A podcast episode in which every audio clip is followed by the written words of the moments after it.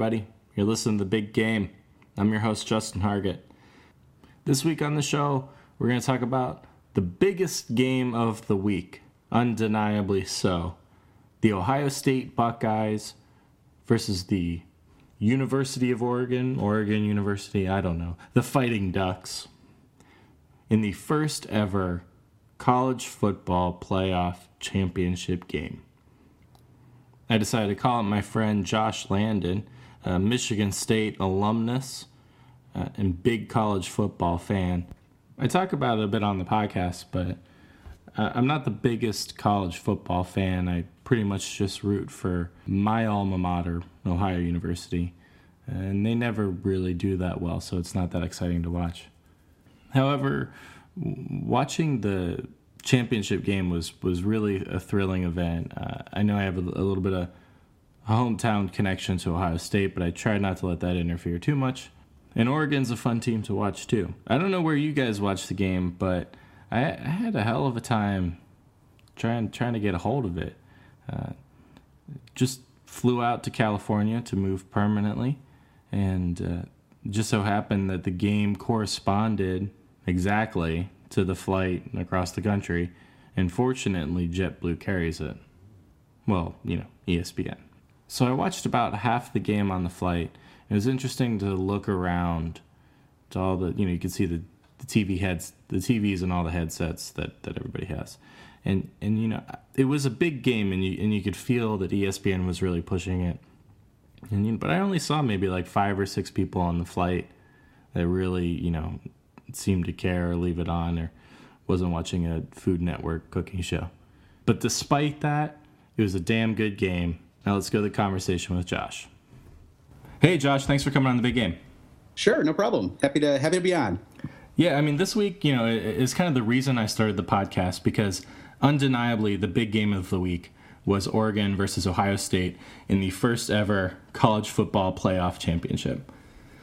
Right. This, this means you did not watch Leicester uh, Aston Villa over the weekend. The other other big game. Yeah, no, no, I I didn't catch that uh, specific Premier League match this week. So college football fans have been calling for this playoff for like a really really long time. It's got huge hype from ESPN. I think they spent like eight billion dollars to carry it for 12 years. You know, they put the entire broadcast across all like four of their networks, including you know, ESPN News, ESPNU, ESPN2.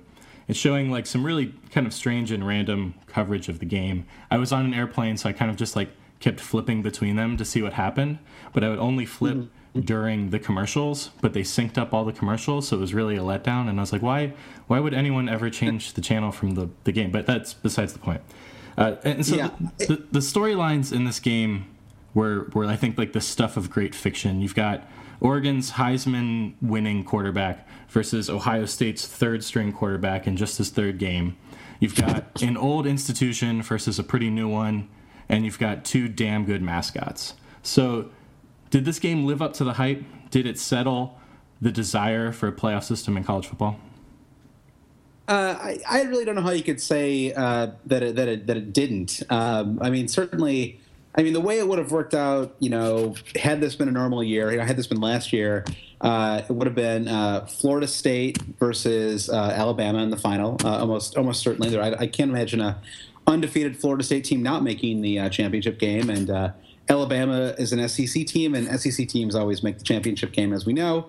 or you know, the final. You know, pro- there'll probably always be an SEC, SEC team in the Final Four. I, I can't imagine a year when they wouldn't make it.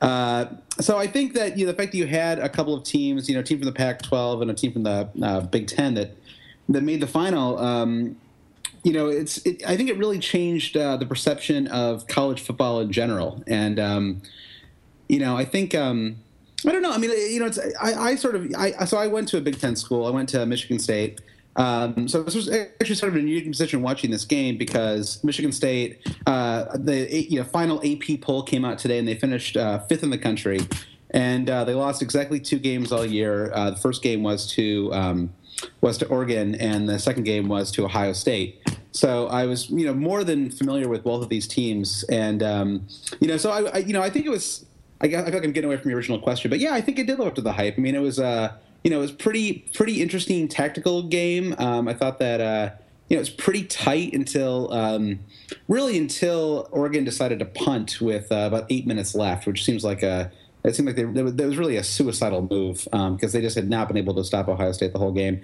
You know, so the, for what for 52 minutes, it was a really exciting game. That seems pretty good to me. Yeah, I totally agree.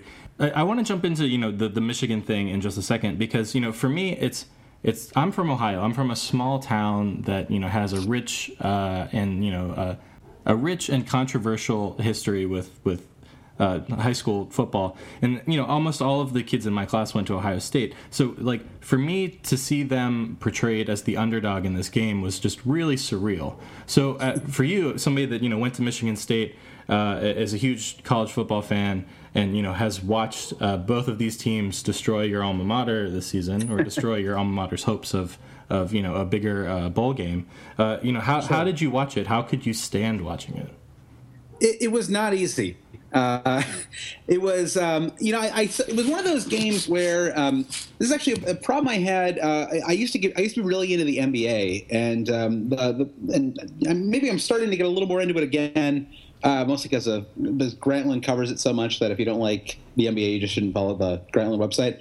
Uh, but you know, I think with with the NBA, it got to the point where I was so into um, so into the league that I like built up all this hatred for all of these teams because um, all of them had played and defeated uh, the Detroit Pistons at some point, which is the team I, I for the NBA. Uh, so you, as I've gotten more and more into college football in the last five years or so, it's, it's kind of the same thing where I basically hate every team. Uh, and I sort of have to watch a lot of these games and then decide as the game progresses which side I'm rooting for. Yeah, who you're rooting I, for.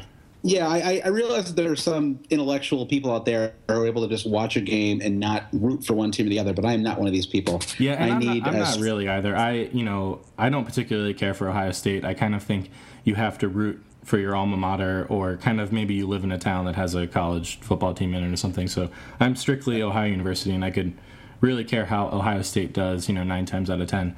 But I did find myself right. watching this game, and because they were under the underdog, I was kind of buying into that, and then I was kind of buying into this hometown hometown mentality, and I was like yeah. pulling for the third string quarterback. There was just they had so much narrative on their side. It was it was really hard for me to kind of not root for them, um, even though I was trying to be a, a little bit, you know, not not quite so biased. Yeah, it was it was actually a little more complicated for me too because my wife went to the University of Florida, uh, so she hates uh, Urban Meyer, uh, a few years ago. So there's really just a lot of a lot of anger, a lot of uh, you know. I watched it with clench. No, I, I, don't know. It was it was fine. Uh, it was I, I, I was kind of rooting for Oregon to be honest. Uh, I like um, I like Marcus Mariota. He seems like a smart guy. He seems like a nice guy. Uh, and as the game progressed, and you know, it seemed pretty. Like it was actually what was interesting about this game was um, within a quarter. I mean, you really, really knew that Oregon was was overmatched, and um, you know, I, you know whether that was. Um, I mean, tactically, if nothing else. I mean, it seems like Urban Meyer really knew how to play them, and um, you know, I was reading something this morning that said that uh, you know basically what they what they realized was uh, Mariota, Marcus Mariota, the, the Oregon quarterback. Does not play well when he doesn't have the safety valve of, of running. You know, when he can't mm-hmm. either either get out of the pocket and and sort of make a throw on the run, or you know get ten yards with his legs. And they really they you know they crammed him into the pocket and forced him to make decisions. You know, within that very tight window. And um, and he kind of wasn't able to do it, and so you know I think it's really I, you know it'd be interesting to see what happens to him in the NFL draft. Um, you know, I, I, think it's it's usually foolish. I think to read too much into um, uh, how a player plays in any particular game, and you know, I think the NFL people in general are like, oh, it doesn't matter anyways because our system will be totally different. And so, so who knows? But um, I mean, I don't know about you, but I wasn't like blown away by Mariota in this game. Yeah, you know, I, I hadn't watched I think a, almost a single college football game that wasn't an Ohio University game all season. Uh, so I was kind of coming from this, you know, really really fresh and raw and I yeah. was definitely molded by all of the uh, the machine that ESPN was kind of feeding you, like like the the narrative that they wanted you to have about each, you know, the, the quarterbacks and, and, the coaches, and I, I, was kind of just like buying into all of it. Um, so I'm kind of like coming from a pretty naive standpoint on that. And you know, at first the game, like you know, the first five minutes of the game, it, it lived up to that hype. It was Oregon came out, they they just right ran down the field like at will and just looked so good. But Ohio State just looked a little more traditional. They just looked like they could do a little bit of everything really well. And mm-hmm. as fast as Oregon wanted to play, they couldn't like if they, if they didn't go up by like 21 points really quickly and just kind of like knock Ohio State out. Uh, it seemed like you know it would be you know a quick uh, touchdown or a really quick punt, and those like quick punts left their defense really vulnerable for pretty much the entire game. And Ohio State just seemed built to like make those really long drives, those really long possessions that just ate up the clock. Um, and and I think that first the first quarter, the first half, um, like you said, it, it, Ohio State just looked like the better team. Yeah, I mean that, that, you know, which is pretty much what happened when uh, Michigan State played Ohio State. Uh, you know, it was near the end of the season. Both teams were undefeated in the Big Ten. Um, and the game was in East Lansing, so um, I actually, you know, I felt pretty confident about the game. Uh, it was actually that was the night of, uh, well, sorry, uh, a mutual friend of ours was married. You and I were both at that wedding that night. That's right. So you, you, can mention his name. Good old. Uh, I, I, was obsessively try. I would I would run to the bathroom every thirty minutes or so and, and check the game sort of uh, surreptitiously on my phone. Uh-huh. Uh, but um, well, he, he's going to yeah. know that now. Yeah, exactly. And that, that game, uh, that was that game was all about uh, J.T. Barrett, who was the um, the second string Ohio State quarterback, who mm-hmm. uh, was phenomenal all year. And you know, of course, uh, Cardale Jones uh, replaced J.T. Barrett when he went down. So you know, it's I mean, the fact that Ohio State was so dominant with their third string quarterback is kind of incredible. I mean, you know, it really speaks to um, you know what we were saying earlier about Urban Meyer being a you know just his system is phenomenal, and um, and you know I I may have to rethink my idea that you know, like I sort of have this idea that the um, the the NCAA football is a little bit like NCAA basketball, where you can have a guy like um, like Shabazz Napier, who played for uh, U- UConn and led them to the national championship last year, basically on the strength of his personality. Uh, you know, which which happens a lot in college basketball. You basically have one guy, typically a point guard, who just he just you know whether it's like you know guts or, or will or he just like can't stop shooting three pointers or whatever you know can just win a championship on his own and um, I used to think that you could do that in college football too. Um, that you know, a guy like Mariota was so talented that he would just win the game himself. And um, I don't know. I mean, it, seems like that. It certainly wasn't true in this case. And you know, maybe maybe it's never been true. I mean, you know, Peyton Manning was never able to win a national championship when he was at uh, Tennessee. You know, so um, I don't know. You, you do need the system, I suppose. Yeah, it seemed this game seemed to me like two play like the two coaches were just playing chess with each other, and Urban Meyer always had an answer or for whatever uh, the Oregon coach was was offering. And forgive me for not remembering his name, but I only learned it yesterday and I've already forgotten it, and I probably won't remember it until you know this time next year. Uh, yeah. But it just seems like Ohio State was just so much more solid as just all around. And like they very easily could have, uh, you know, I mean, they turned the ball over four times, but they still recovered from it. I think because their general play was just overall better than Oregon's, and Oregon couldn't overcome the dropped passes that probably could have you know sealed a couple of touchdowns. Uh, the penalties yeah. that kept pushing them further and further back. I think there was a point maybe early in the fourth quarter when Oregon still had a chance, and then it was like second and 27 just because of penalties and like so so somehow Urban Meyer has like molded this team, molded these quarterbacks to just kind of like fit into his system, and he's going to call the plays and he's going to call the right play that's going to lead to the yeah. points. Yeah, I mean that that team was just they, they were so well prepared, and you know I, I guess it's a, it's really a it's a victory for for recruiting too. I mean that you know Ohio State just recruits so well, and you know I, I think they really had superior depth. So I mean you know, they were just able to pull out, you know, sort of waves of defenders, waves of speed, you know, waves of running backs, mm-hmm. and um, you know, I, I, or, I mean, not that Oregon is necessarily, you know, that far behind in recruiting, but I, I don't think they're able to, able to match them in terms of just, you know, just like speed on top of speed, you know, strength on top of strength. But, yeah, I don't know. It was, um, I mean, to be honest, you know, the Ohio State team is kind of a. I mean, they have so they have this guy uh, Joey Bosa who's on their defense who's incredible. Is going to be a top ten pick one day.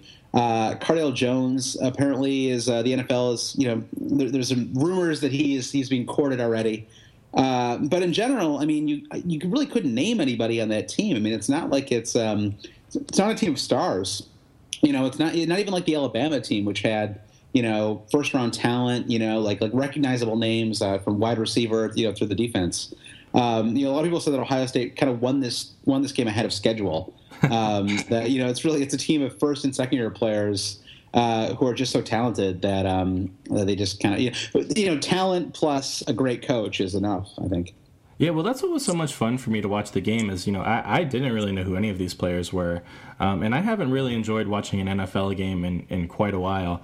Um, but this, I was just kind of like hooked from the beginning. Um, you know, I didn't think Ohio State was going to run away with it. I thought there was going to be a point maybe in the third quarter, and I, and I think there was where they they were going to slip a little bit, and uh, Cardale Jones had that fumble that led to the field goal that brought it within one. And I thought it was going to get you know pretty interesting for a while, but but I was just kind of just overall like th- thrilled by this game. I thought it was a really great um, cap to the college football season, and as kind of like a you know fair weather college football fan, it, it really did it for me. Yeah, I mean Ohio State did everything they could to keep Oregon in the game, and I think there were four turnovers. It was like kind of incredible. Like ev- like it was like four turnovers, like four different ways. There was like yeah. bobbled ball caught by the defender, the like weird phantom throw that mm-hmm. Jones at the end.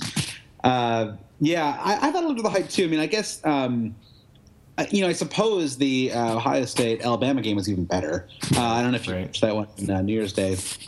Uh, in many ways, it seemed like those were probably two, the two best teams um, this year. Who was your yeah. Who was your standout player of the game, uh, and, and, maybe also your play of the game? Well, um, that, that, that's interesting. I, I guess um, the play that's that sticks with me actually. Well, maybe a, a couple plays. First one was um, Cardale Jones. Uh, they went for the, they went for it on um, in the fourth quarter, maybe early in the fourth quarter. Um, Ohio State was up maybe seven, I think seven or eleven points. I can't remember how many they were up at, the, at that point. They were up though, mm-hmm. and they really aggressively went for it on fourth and two in Oregon territory. They're on like maybe the forty-five yard line. And uh, or no, excuse me, in their own territory, right? So if Oregon got the ball back, they'd have the ball at the 45. Right. And um, they uh, they went for it, and uh, it was you know, direct run from the quarterback, uh, Cardale Jones, and he like went in like saw there was nothing, like ran back out, and then like ran to the sideline and just just jumped over like whoever the safety was or if it was to cover them. And it just it was like he like just, just leaped over him for like three and a half yards. And um, at that moment it was just like okay like this game is over. Like there's just no there's no dealing with Ohio State's strength. Oregon cannot match them. Yeah he looked and, like he um, was just gonna boss people around when he wanted to. There were a couple points where like he was trying to get you know one yard two yards for a first down and he would just hit a guy and just keep going, and they just couldn't bring him down. Yeah, exactly. And uh, you know, and I guess the other play of the game was um, Oregon was down, I think, 11 points. Uh, no, no, they were down 15 points with um, about eight, eight minutes left.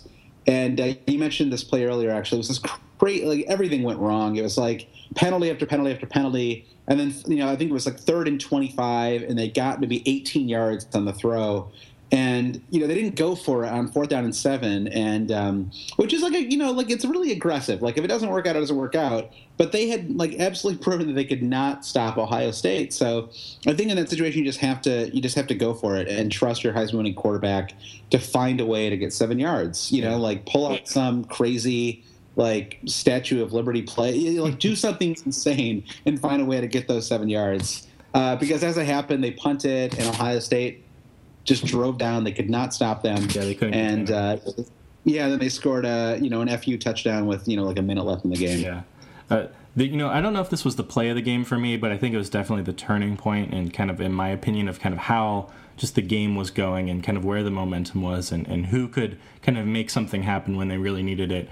And it was in the second quarter when uh, Oregon was, you know, like in the red zone, like I think within on the five yard line or something like that and it was uh, fourth and goal, and they decide to go for it, and they just get stuffed. And like for me, that was a point. And then, and then right after that, I think Ohio State worked out of you know that kind of terrible field position and, and marched all the way back down the field.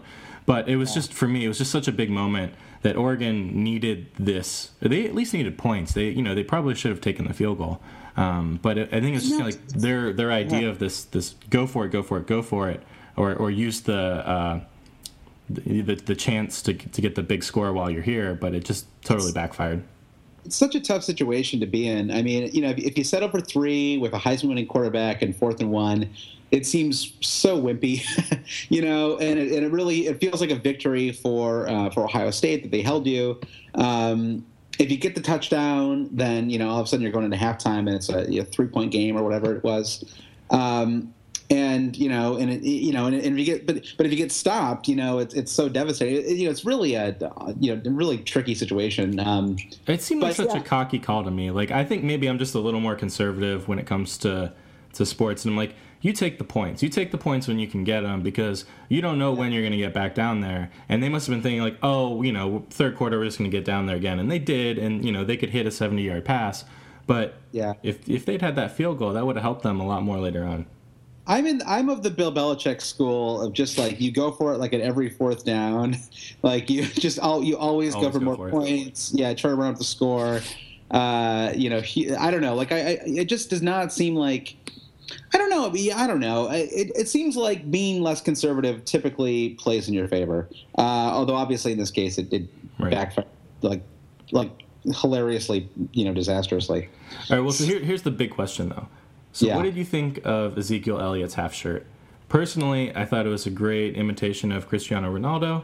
Uh, but I don't. I, what did you think? I, I love it. To me, I, I don't know if you ever, uh, if you're at the gym, if you ever watch like throwback ESPN Classic games or like the, yeah. anything like that. It's like I don't remember like the Doug Flutie to the, the the Flutie to Phelan catch for Boston College in the '80s. Like it was like one midriff to another. You know, it was like like you could see like you could almost see their nipples. Like there was there's almost no coverage at all. Uh, and I love that kind of throwback look. It, it, it's kind of awesome. Like I mean, it, it's actually very similar to what they're doing in the Premier League right now, where like the shirts are so tight that you can see like like you can tell like what they had for lunch that day. Like grapes. He has grapes. Yeah, exactly. Uh, so um, oh, I thought it was awesome. I loved it, and I also yeah, you know one one thing I was going to mention earlier I, in general, I am not a fan of the indoor stadium final. Mm-hmm. You know, there's something about like you can't do any cool aerial shots. There's no, you know, the Rose Bowl is no always fireworks. the best. Yeah, no fire. The Rose Bowl is always the best bowl because you can see the Rose Bowl and the parade happens beforehand, and you get these great aerial shots. It's beautiful, Southern California. Uh, but in the stadium, the one thing you do get is an awesome ticker tape parade when the game is over. And uh, I have to admit, I was in love with how much ticker fell down from the stands. Yeah, except like the black and gold look on like the championship shirts and then the gold confetti was just a little jarring. It didn't like, you know, give me some red, white, and blue. Just give me some like all American, like fun confetti. I also was not a big fan of the Oregon uniforms. I hated the the white uniform with with gold. whatever they were doing was awful. Yeah, it, that's, it, it, it wasn't very memorable, and Oregon played not a very memorable game. So I think that's uh, it's pretty definitive statement on that. Yeah. uh, so I'm so you know two questions here. Do you okay. think Oregon can win a championship with this style of play, and do you think Ohio State can repeat next season? I would answer uh, yes to both. Uh, I, yeah, I think you can win with this style of play. It's actually very similar to the style of play that uh, Auburn ran uh, last year uh, when they um, when they made the championship game and lost to Florida State. Uh, you know, super fast, super aggressive. I mean, Baylor almost made the playoffs as well, and uh, they have a very similar style of offense. So, I, I you know, I think it's possible. Um, I don't really know what they're going to look like next year because they, they do lose Mariota. Um, what's interesting to me as a Michigan State fan is Oregon actually comes to um, East Lansing, uh, second game of the season next year, to play uh, Michigan State. It's the second game of a home and home series with them. So um, that both teams will probably be in the top like five or six. So that should be a phenomenal game. Uh, so I will I will be able to tell you more in, in, in eight months. Yeah. Uh, uh, and uh, Ohio State, oh, for sure. I, they have to be the, the runaway favorites uh, for next year. I mean, along with uh, with Alabama and um, I don't know all the usual suspects, right? Well, so are you are you proud of the Big Ten? I mean, does the college football playoff like signal like the end of S- the SEC stranglehold on on the you know the old BCS style championship yeah, I mean, I you'd like to think so. I mean, you know, it's hard to say, really. I mean, you know, ESPN just you know started the SEC network this year, so I mean, you know, to a certain degree, they have absolutely no interest in not um, in not pushing the SEC as hard as they can every year. Um, you know, that said, uh, you know, I mean, the SEC is, I mean, despite, you know, them, the SEC West going, you know, what is it, like the top five teams went over 5 in the, in the bowl games. It's obviously a great conference. Uh, they won every single game they played in the, um, you know, sort of the, the first third of the season when you play your out of conference games. Um, you know, so and they've also they beat a ton of teams in previous bowl years. So, I mean, do I think they're going away at all? Not really. Um, and you know, I think that that's fine for everybody. I mean, I, I don't think you know, some of the lowest rated bowl games in, in, earlier years have been times when two SEC teams play each other in the final. You know, like the um, there was like an LSU Alabama bowl game a few years ago, and it was one of the lowest rated bowl, lowest rated championship games ever because it's actually more fun to see the SEC play. You know, a Pac-10 team or a Big Ten team or whatever, just to kind of see how the conferences match up, which is really a you know another reason that the um, um, you know that the uh, the 14 playoff system is perfect. And by the way, I think four teams is perfect. Yeah, that's what I was just going to ask you.